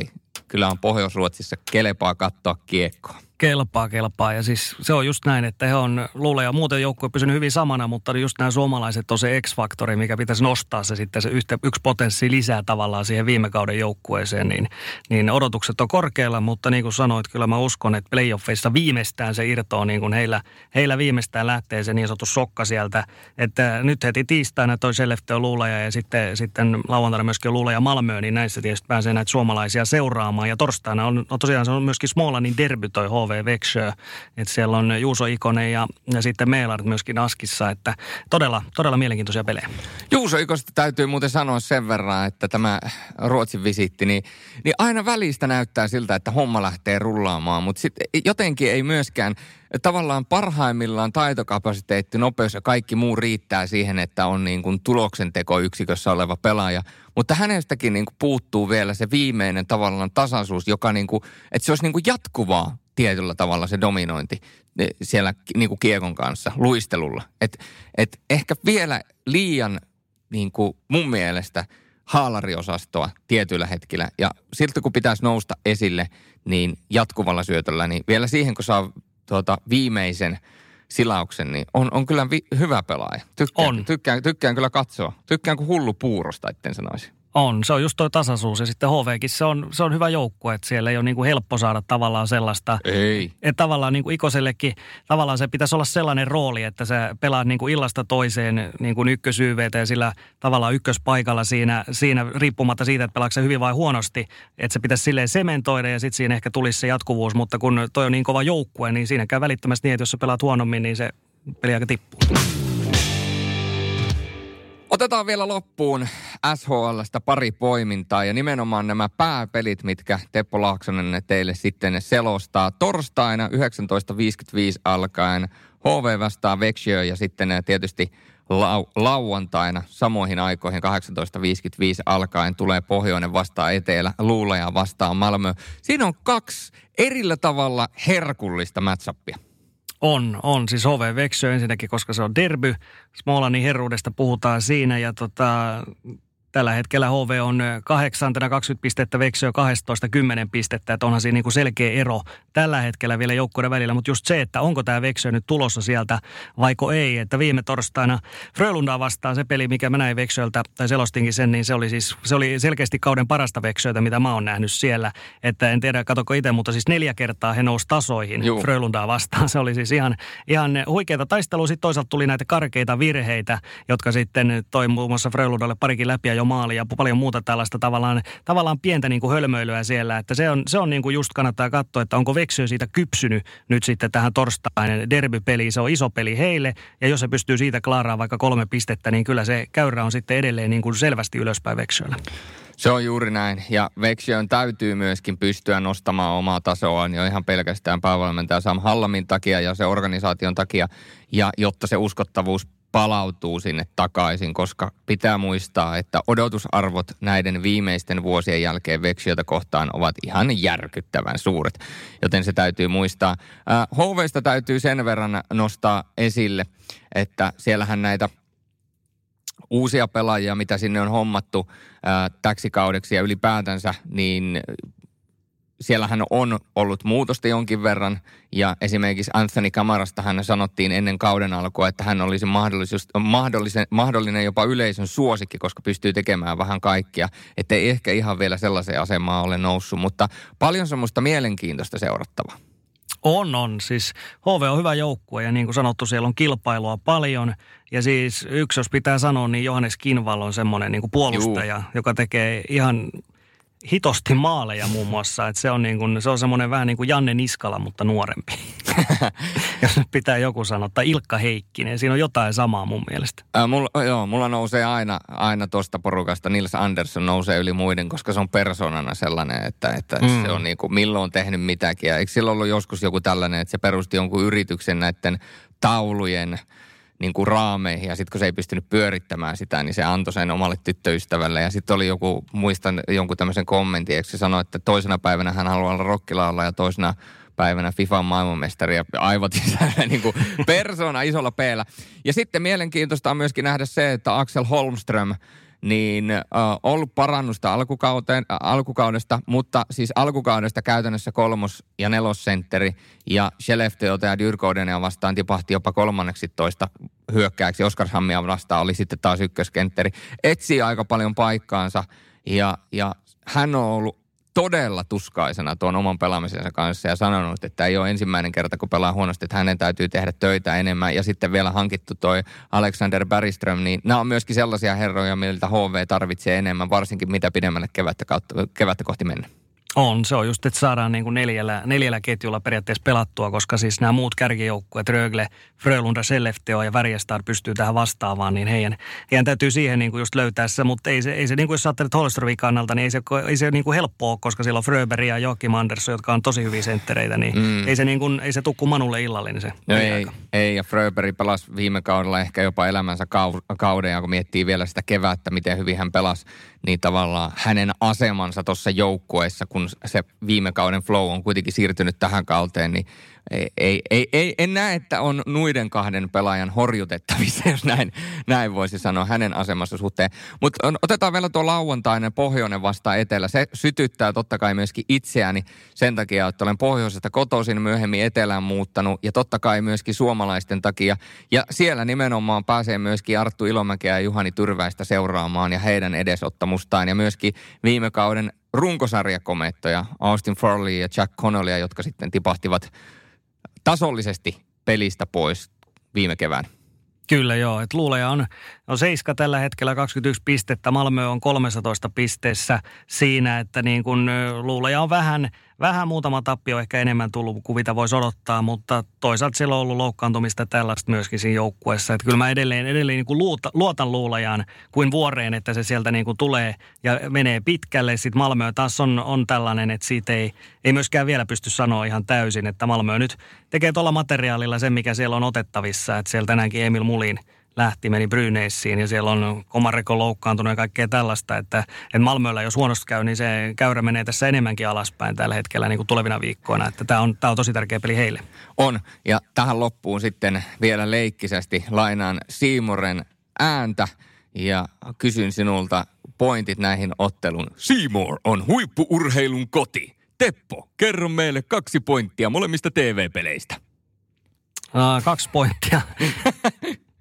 No siis, no siis ensinnäkin toi, mitä mä sanoin varmaan Veksö HV, niin, niin just se, että pystyykö Veksö jatkamaan tätä, tätä niin kuin noususuhdannetta, ne pienet virheet, jääkö ne sieltä pois – ja HVlla, HVlla niin kuin sama juttu, se on tasaisuuden kannalta, heillä ei, he ei ole hirveän tasainen joukkue. Että jos heillä on sitten tasaisuutta taas, niin ne pystyy vastaamaan kyllä tuohon Veksöön ja luuleella sitten taas lauantaina, niin ne, ensinnäkin kotiyleisö, se on isot paineet, heillä on iso peli myöskin jo nyt tiistaina, että tavallaan siinä on, se on aina välillä joukkueella, kun heillä on tällainen iso derbyottelu, sitten sen jälkeen palataan jossain määrin arkeen, niin se ei aina, aina että miten se sytyttää siihen, että Malmö ei ole ehkä niin kova – niin mielenkiintoinen vastustaja heillekään, että miten he syttyy siihen. Ja Malmöllä niin kuin tosi tärkeys raapii niitä pisteitä ennen tuota maaottelutaukoa, koska siellä on, on niin kuin vaan hankaluuksia luvassa enemmän. Niin mieluummin kannattaa nyt yrittää ottaa pisteitä.